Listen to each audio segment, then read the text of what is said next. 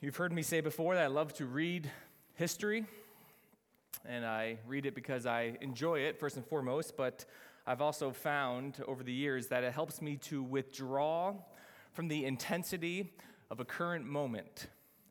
It uh, helps me prevent what C S Lewis calls chronological snobbery, meaning that what's happening now, depending on its context, is, is always what's best or what's worst.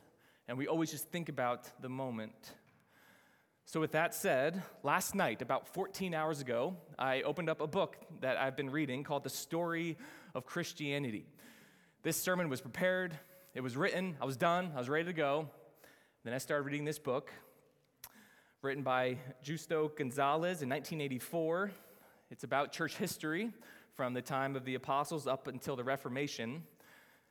And I stopped in my tracks when reading about the election of a new pope in thirteen seventy-eight, a time when there was a lot of tension in the church as to whether the pope should be loyal to France or to Italy, and the Middle Ages, Europe, and the church was all very entangled and kind of confusing, but it was a tense time, and let me read you an excerpt that I came across last night. Tell me if this sounds familiar. The place where the conclave of cardinals was to meet in order to elect a new pope was invaded by a mob that would not leave until they had searched the entire building and made certain that there was no way for the cardinals to escape. All the while, the mob, both in the building and outside, clamored for the election of a Roman, or at least of an Italian. Sound familiar? thirteen seventy-eight. Church, there is nothing new under the sun. History, as we know it, is an ever-repeating cycle. And I share this not to say that what happened this past week doesn't matter or that we shouldn't care. In fact, if I kept reading, reading in this book, that that moment led to a great divide in the Catholic Church. It was the first time that the same cardinals would elect two different popes. It's led to what is known as the Great Schism in the Catholic Church. You can read about it. So my res- my message is not we don't need to care. My message is not even that everything from this point is going to get better, that that was the worst of it, because I don't know that. It might not, and honestly, it probably will not. But here's my point. Church, this is not new. It's horrid in many ways, but not new. And so the charge for us is the charge that the church has always had, and the one that we want to follow is, is this: pray for the moment, but then preach the word. Pastor Joe shepherded us in that prayer. Pray for the moment. I appreciate you, brother. I appreciate you bringing to bear on us where our eyes should be fixed through this, not to forget it and neglect it, but to fix our eyes higher.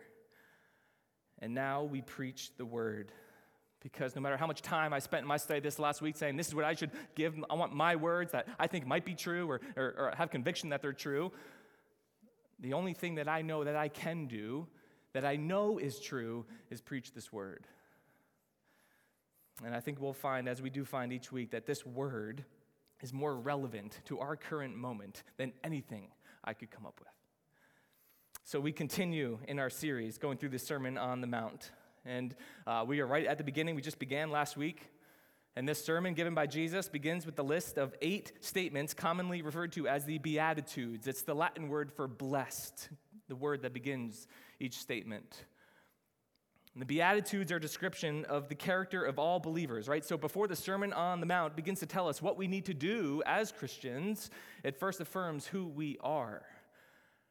Remember from last week, the Sermon on the Mount in a single line is think about who you are in Christ and live accordingly. And last Sunday, we spent all our time looking at the first line of the sermon in verse three, "Blessed are the poor in spirit, for theirs is the kingdom of heaven." And this morning, we're going to look at the next four statements, verses four through seven. And just before I read them, ask yourself a question. Are these accurate descriptions of the church in America today? Is this the character of those who profess to be believers? So let's go Matthew five, verses four through seven. Blessed are those who mourn, for they shall be comforted. Blessed are the meek, for they shall inherit the earth. Blessed are those who hunger and thirst for righteousness, for they shall be satisfied. Blessed are the merciful, for they shall receive mercy.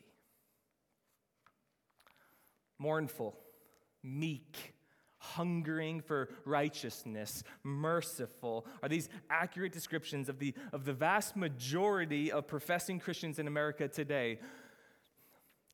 Honestly, I'm not sure that it does, but here's the point, and to reiterate what Joe prayed about, that there may be a place, there may even be good reason for Christians, for pastors, for churches to be critical of professing believers at large, in the church at large. There might be a place for that, but we should never start there. Before we point the finger, we should raise the mirror. In nineteen oh eight, a major London newspaper called The Times sent a question out to its most notable authors and thinkers throughout England, and the question was this: what is wrong with the world? Wanted them to provide a written response to be published in the paper. And a man named G K Chesterton, a prominent author, theologian at the time, but most importantly, a believer in Jesus Christ, wrote back this: "Dear sir, regarding your article, What's Wrong with the World? I am. Sincerely, G K Chesterton." I'm sure Chesterton had a lot of thoughts. Political reasons, social reasons, theological and church reasons as to why the world felt like something was wrong with it, but he started by taking an honest look at himself. And so, Grace Church, this morning of all mornings, let's start with us. Do these Beatitudes describe your Christian character and witness? Does it describe mine? So let's take them through one at a time. Number one, comfort for the mourners. Comfort for the mourners. Blessed are those who mourn, for they shall be comforted. One of the things to notice about the Beatitudes is that there's a very intentional order. There's an intentional progression of them, that they, they do not just stand alone. So first we saw, blessed are those who poor in spirit. That, that's primarily intellectual, right? The, the knowledge of our own spiritual poverty that's revealed to us by the Holy Spirit. And then this second one is the emotional counterpart or response to the first. The moment you know that you are poor in spirit, we mourn or lament, not only because of that state, but for the reasons for it. Just like the first Beatitude is primarily a, a spiritual dimension, so too there is a spiritual dimension to Jesus saying, blessed are those who mourn. Blessed are those who mourn, meaning that um, just the physical act of mourning is not a virtue in and of itself. Jesus is not saying that for whatever reason you might mourn, you are blessed. He's not upholding all kinds of mourning. So if you are mourning over your favorite N F L team losing in the playoffs yesterday, and you are just wrecked by it, right? You won't talk to your family, you won't text your friends, you can't even get out of the bed in the morning. Jesus is not saying that you are blessed because you're in touch with your feelings and you're allowing yourself to mourn, no. Or if you are mourning because Netflix took The Office off its platform, and what are you gonna do without your daily dose of Dwight Schrute? Jesus is not saying you are blessed because of that. But blessed are those who mourn over sin and brokenness. Those who mourn over spiritual poverty. When by God's grace you were shown to be poor in spirit, remember last week, that's God's greatest grace on your life, that you are poor in spirit, you then mourn over the reasons why that is true. Sin that is done by you, sin that is done to you, and sin that is witnessed by you. Mourning over the reality of having a fallen nature in the midst of a fallen world. And again, we start with our own hearts. What is wrong with the world? I am. And this is so not our natural tendency with our sin, which is why we need the Spirit to reveal it to us, because our natural fallen tendency is to justify our actions and, and thoughts, and even to endorse our own sin, and, and horrifically, in our worst moments, to even boast about our sin. And if it's not for the Holy Spirit, we would never mourn over sin in a way that leads to Him. Our natural state is to be far better at pointing out other people's failures and never acknowledging our own. I, I forget who it was a couple of years ago who said that, that social media has become the place where we go to demand everybody else's repentance for their sins, but never go to confess our own.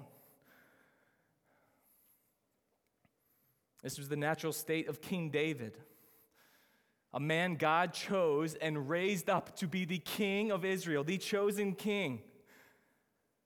David, who abused his power to sleep with one of his general's wives, to get her pregnant, and then have her husband sent to the front lines where he would be killed in battle so that people would think that was his child and not David's. And he justified it to himself. And it was not until much later when a man named Nathan confronted David and gave him this hypothetical scenario of a man who sinned in a similar fashion. And King David says, "That man deserves to die." To which Nathan said, "You are that man, David." To which David broke down, mourned over his own sin, and said, "I have sinned against the Lord." So it begins with lament over our own hearts. But it's not just that. It's also lament over the fallenness of the world, of the sin, again, that is done to you, that you were a victim of, or, or sin that is witnessed by you, that is pervasive all around us. This was the reason for Jesus' mourning. Jesus, the only person in the history of the world who did not lament personal sin because he never sinned, and yet he was a man prophesied in Isaiah fifty-three as a man of sorrows and acquainted with grief. Those of you who grew up in church, you know the answer to this trivia question. What is the shortest verse in the Bible? Two words. Jesus wept. Not over his own sin, and not only in context of the moment, over the death of his friend Lazarus, which caused him to weep, because you know what? He was about to raise Lazarus from the dead. But he wept over the fallen nature of a world where death happens, where cancer ravages bodies, where birth defects happen, where racism devalues image bearers because of skin color, and where the unborn are killed in the name of convenience. This is why he wept, when the glory of God is replaced by the glory of man. And this is why Jesus came, because comfort will only come to those who mourn over brokenness and not just demand that everybody else change, but for those who mourn over their own sin and repent of their own sin, to receive forgiveness that only Jesus Christ can offer. You see, the, the gospel says that only a man or woman could pay for sin. Only a human could pay for sin. Or only a human should pay for sin. And yet only God could pay for sin. So Jesus came as God in the flesh, a man born of a woman, to give his own life as a ransom for many. This is the only true comfort for the mourners. This is why Jesus say, "Blessed are those who mourn," because we still mourn and we still lament the fallenness that we see all around us, because sin is real and there are consequences. But because of Christ's work on the cross and his victory over the grave, church, sin is on the clock. There will be a day when, as Paul writes in Romans eight, that creation itself will be set free from its bondage to corruption and obtain the freedom of glory. And he said, so we have hope, a hope that leads to a serious joy in its people. Our, our gatherings are not light and trivial, and yet they're not dark and mournful. They are of serious joy, where we can mourn the brokenness of the world and yet have a joyful hope in the midst of the kingdom of God. Commentator Kent Hughes said powerfully, "So often we laugh at the things we should weep over, and weep over the things we should laugh at." You can tell a lot by a Christian by what they laugh about versus what they cry about. Blessed are those who mourn, for they shall be comforted. Number two, the inheritance of the meek. Blessed are the meek, for they shall inherit the earth. We continue to see the progression here of the Beatitudes, those who know they are poor in spirit and then mourn over the brokenness of sin. Then by God's grace and Christ's redemption, we are granted the strength to be meek. Jesus was the master of eye-opening one-liners. He said a lot, but did not require a lot of words for him to do it, describing the kingdom of God in ways, with, in ways that are the exact opposite of the kingdom of the world. The last thing people crave in their natural state in this world is meekness.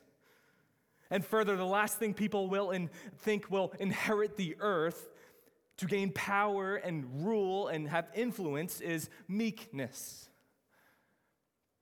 In the world, it's the aggressive who survive. It's the go-getters who conquer. It's those who rule with an iron fist, take no prisoners. Perhaps if you're honest, even as a believer, you see this statement about meekness, and in the back of your mind you think, ah, that sounds great, ideally, but this world is not ideal. Meekness doesn't work in the real world. It's a prime example where that is true if you are of the world. But if you are of God, poor in spirit, full in Christ, you're free to live by another truth. The truth where meekness is the greatest display of strength. The most compelling description of biblical meekness is the phrase strength under control.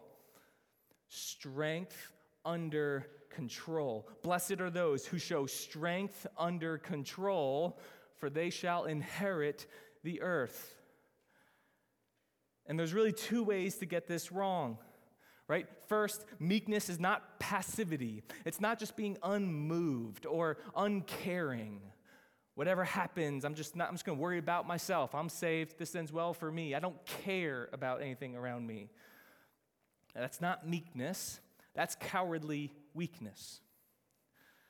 But also, second, meekness is not overly domineering. It's not this fly-off-the-handle attitude that you got to be the loudest and the most controlling and the, the overly passionate person in the room, enforcing your will. You often hear people kind of say that being overly forceful or dominant, it's it's it's a it's a personality trait of theirs. They were kind of born with it. People will say, that's just who I am. But that's weakness trying to appear as strength. And it's part of a fallen nature due to sin. So if meekness is not dominance and it's not passivity, what is it? Strength under control. Meekness flows from a resilient trust in God that leads to confidence in His will and plans, and then displays itself outwardly as strength under control. Trust to confidence to strength. For an example of this, we could look all over the Bible, all across church history, but we need to look no further than Jesus Himself. The only time in the Bible Jesus describes His own heart, it happens once in Matthew eleven, and He uses two words. You know what the words are? Gentle and lowly. The word gentle is translated from the same Greek word here, meek. The day Jesus was crucified, He stood next to a man named Pontius Pilate, the Roman governor. In your mind's eye, put yourself at the scene there, seeing these two men standing right next to each other. Can you see them? It's the picture of strength according to the kingdom of the world in Pilate. standing next to the picture of strength according to the kingdom of God in Jesus. Pilate shows his strength by ruling over others. Jesus shows his strength by giving himself for others. He's the perfect embodiment of strength under control. And in saying, "Blessed are the meek," he empowers us to follow him in walking that same path. Elsewhere in Scripture, you know you'll find this word, meek and gentleness. You'll find it in Paul's list in a qualification to be an elder in the local church. Men who are not meek are not called to shepherd God's flock, because they will either not handle things that need to be handled because they're too passive, or they'll handle things in a forceful, controlling way, both of which are destructive to the church. You'll find this word also in the list of the fruit of the Spirit. To be Spirit-filled is to be meek. And as we grow in the maturity of faith, we ought to be growing in gentleness. Don't let the world's definition of strength and influence and, and, disport, and distort God's definition.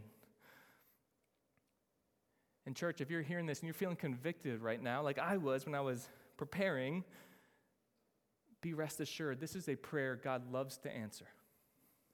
Lord, help me grow in meekness.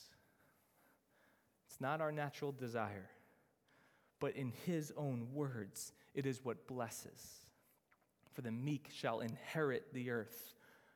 And that blessing is both experienced now in believers, and it will be experienced more fully in the age to come. Because when you really experience this now, you are free to be content in all circumstances, to know that we have everything we need in Christ. And so we don't need to crave fame. We don't need to crave status. We don't need to crave the respect of the world.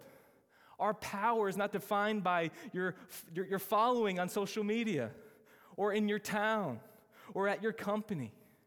We are free because this world can't take from us that which is most true about us. And then, being co-heirs with Christ, the Bible tells us incredibly, I can't even explore this, but that we will rule with him for all of eternity. We will inherit the earth. That's number two. Let's keep going. Number three, satisfaction for the righteous. Blessed are those who hunger and thirst for righteousness, for they shall be satisfied. We've got to do some work here, because the word righteousness, that's used in various contexts in the Bible. Most notably, and what I think we tend to think uh, first as Reformation people and Protestants, is that the way the Apostle Paul uses the word righteousness in his letters when he writes about the righteousness of God that is imputed to or credited to those who believe in Jesus Christ as their Lord and Savior. Righteousness as justification by faith, a doctrine that we hold closely and dearly. That you are declared righteous when you believe. It's not a process where God gives you a, a, a set amount of time where you might be saved in the future if you just act and behave well enough, but that at the moment you believe, you are declared righteous. It's courtroom language. You're innocent, forgiven, and it happens in a moment. But that is not the way the word is used here. Jesus uses it in the context of practical righteousness, or the hunger to live righteously, which comes as a result of the righteousness of God that we have been given. So the context of the word in what here is what we often associate with sanctification, the process of growing in Christ-likeness, conforming to the image of Jesus in the way we live.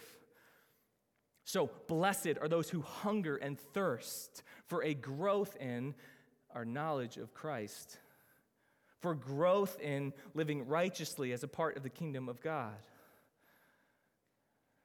And so again, in our context now, put yourself in the first century, put yourself in the shoes of the disciples who are hearing this, because we do not understand hunger and thirst the way they would have. Will you say, I'm starving. I'm so hungry when we have to wait an extra hour to eat dinner than normal. Our kids and my kids will often say, I'm starving. And I'm like, dude, you've eaten seventeen times today. I'm pretty sure you've eaten more than you ha- than the not eating. You're not starving. But first century, starvation and dehydration were never that far off of a reality. They would understand that desperate need for sustenance, the desperate need for clean water. It's this word picture that Jesus invokes of a holy discontentment, always wanting to grow, not in order to get approval from God because you've already been approved by God, but because you're approved by God, you're invited to grow, to hunger. Much like a husband and wife in a healthy marriage will continue to pursue one another. A healthy husband and wife will continue to grow in their knowledge and affection for one another after the wedding date. So too, a child of God will pursue God, the God of their salvation, after their conversion. This is the cycle of the Christian life. When you know Christ by the power of the Holy Spirit, it sparks a hunger to know him more, which in turn grows your affection for him more, which sparks, sparks further hunger, and that will go on and on until glory. He is a bottomless well that you will never get to the bottom of. This is what the Apostle Paul was getting at in his letter to the Philippians when he writes about the righteousness of God and becoming like Jesus. He writes in Philippians three, not that I have already obtained this or am already perfect, but I press on to make it my own. Listen, because Christ Jesus has made me his own. Brothers, I do not consider that I have made it my own, but one thing I do, forgetting what lies behind and straining forward to what lies ahead, I press on toward the goal for the prize of the upward call of God in Christ Jesus. We hunger, we thirst, because God has made us his own. The staff is currently reading Nancy Guthrie's book, God Does His Best Work with Empty. We're one chapter in. We rotate each week who leads the discussion amongst the staff. But in the first chapter, she talks about how we are, God has made us with spiritual cravings. God has made you with cravings that we all are going to try to fill. We all are looking to fill the emptiness. The question is, what are you filling it with? And Nancy Guthrie, in the first chapter, writes this, how's your diet? How's your diet? What are you filling it with? Have you ever done a time audit on your week? We often think about this with money and budgeting, but have you ever audited your time? Do you know where your time goes? We have so many options, so many ways through things we can invest in with podcasts and, and, and binge-watching shows and movies and sports and books and social media and on and on and on it goes, and work and sleep. When you do a time audit, you might answer the question, what are you trying to fill your cravings with? Church, are we hungering for the things that matter most? When Jesus said that he is the true water that satisfies, when he is the real bread, he wasn't kidding. May God grant us the grace to have the eyes to see what he sees, to have a heart for what breaks his heart in this world, and hunger towards living righteously, not only to overcome sin in our lives, but to be advocates for those groups in our society who are often sinned against. All right, last one, number four. Mercy for the merciful. Blessed are the merciful, for they shall receive mercy. Recall that all these Beatitudes are describing the character of a true believer. And one commentator, I think rightly, calls this one, verse seven, the Beatitude of liberation.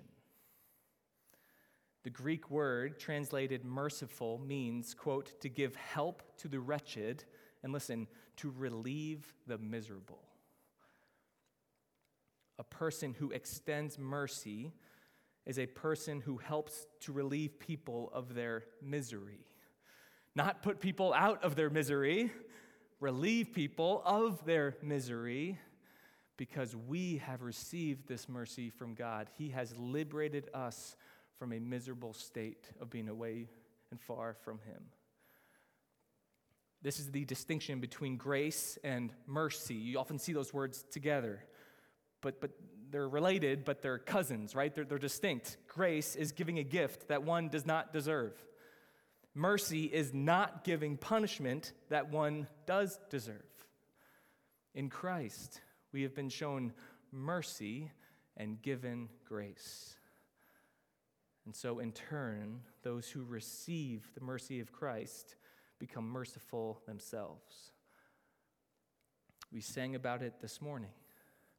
We've been liberated, liberated from the shame and misery brought on by our own sin and brokenness. And so we are equipped to have compassion and be merciful toward others to relieve others of their misery. And this is not some of works-based righteousness. This is not um, where, where God tests you, and if you show mercy, then he'll show you mercy in the end. But rather, this is Jesus' statement that those who receive the mercy of God will show mercy as a result. To be merciful is to be in the business of doing active goodwill toward others. When we see someone in need, we feel compassion and then do mercy. And like all the Beatitudes, there's a physical and spiritual component to mercy. The physical component is to see need and address need. We saw this in our series in First John in the fall. First John three, but if anyone has the world's goods and sees his brother in need, yet closes his heart against him, how does God's love abide in him? Little children, let us love not in word or talk, but in deed and in truth. Christians don't just feel sorry, they do sorry. Charles Spurgeon told the story of an English pastor in the nineteenth century who came upon a person where, whose horse had just been accidentally killed. And a crowd of onlookers gathered around to express words of sympathy to this person. And the pastor worked his way through the crowd, looked around, took off his hat, went into his pocket, took out some money and put it in and said, "I'm sorry, five pounds. How much are you sorry?" And passed it around to fill this man's need on the spot. So there's a physical component, but then more importantly, there is spiritual mercy. Granting forgiveness to others that have sinned against you. Mercy is an incredible thing. When you forgive someone, not only does it relieve them of the shame and misery of their sin, but in turn it relieves you of your own bitterness towards them. We often withhold forgiveness from someone because we don't want to help them, especially if they never even apologized. So we don't want to let them off the hook. We don't want to relieve them of their guilt. But when we do that, when we withhold mercy and forgiveness, all we're doing is trapping ourselves. Beware of the religious person who holds grudges and never extends mercy to others. Beware of the person who demands repentance but then never gives forgiveness. I'm going to finish with a story about Corrie Ten Boom. Many of you know about her. She was a Dutch Christian who, along with her father and sister and other family members, helped many Jews escape from Nazis during World War Two. And their family was eventually caught and sent to a concentration camp at Ravensbrück. I think I'm saying that right. After Ten Boom was released, she was later told that she was released due, due to a clerical error. And a week after she was released, all the women she was with were sent to the gas chambers. And then Ten, Bo- Ten Boom recounted this story years later in her book, The Hiding Place. Listen to this. It was at a church service in Munich where I was talking about God's forgiveness of our sins. And it was then that I saw him. a former S S man who had stood guard at the shower room door in the processing center at Ravensbrück. He was the first of our actual jailers that had seen since that time. And suddenly it was all there, the room full of mocking men, the heaps of clothing, my sister's pain-blanched face. He came up to me as the church was emptying, beaming and bowing. "How grateful I am for your message, Fräulein," he said. "To think that, as you say, he has washed my sins away." His hand was thrust out to shake mine, and I, who had preached so often the need to forgive, kept my hand at my side. Even as the angry, vengeful thoughts boiled through me, I saw the sin of them. Jesus Christ had died for this man. Was I going to ask for more? Lord Jesus, I prayed, forgive me and help me to forgive him. I tried to smile. I struggled to raise my hand. I could not. I felt nothing, not the slightest spark of warmth or charity. So again, I breathed a silent prayer. Jesus, I prayed, I cannot forgive him. Give me your forgiveness. And as I took his hand, the most incredible thing happened. From my shoulder, along my arm, and through my hand, a current seemed to pass from me to him, while into my heart sprang a love for this stranger that almost overwhelmed me. Church, I asked at the beginning, do these Beatitudes describe the church in America today? I'm not sure they do. But Grace Church, let's start here. Does this describe us? The message is not go try harder, but rather look higher. See what you've been given by his grace. This is who you are in him. This is our story in Christ. He extended his hand to forgive us so we can live accordingly and let his forgiveness flow through us. Let's pray.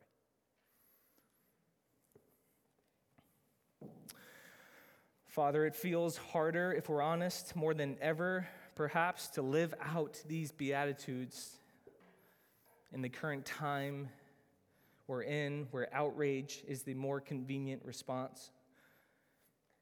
And yet, Father, we know all throughout your word and throughout church history that it is in the darkest places where light shines the brightest.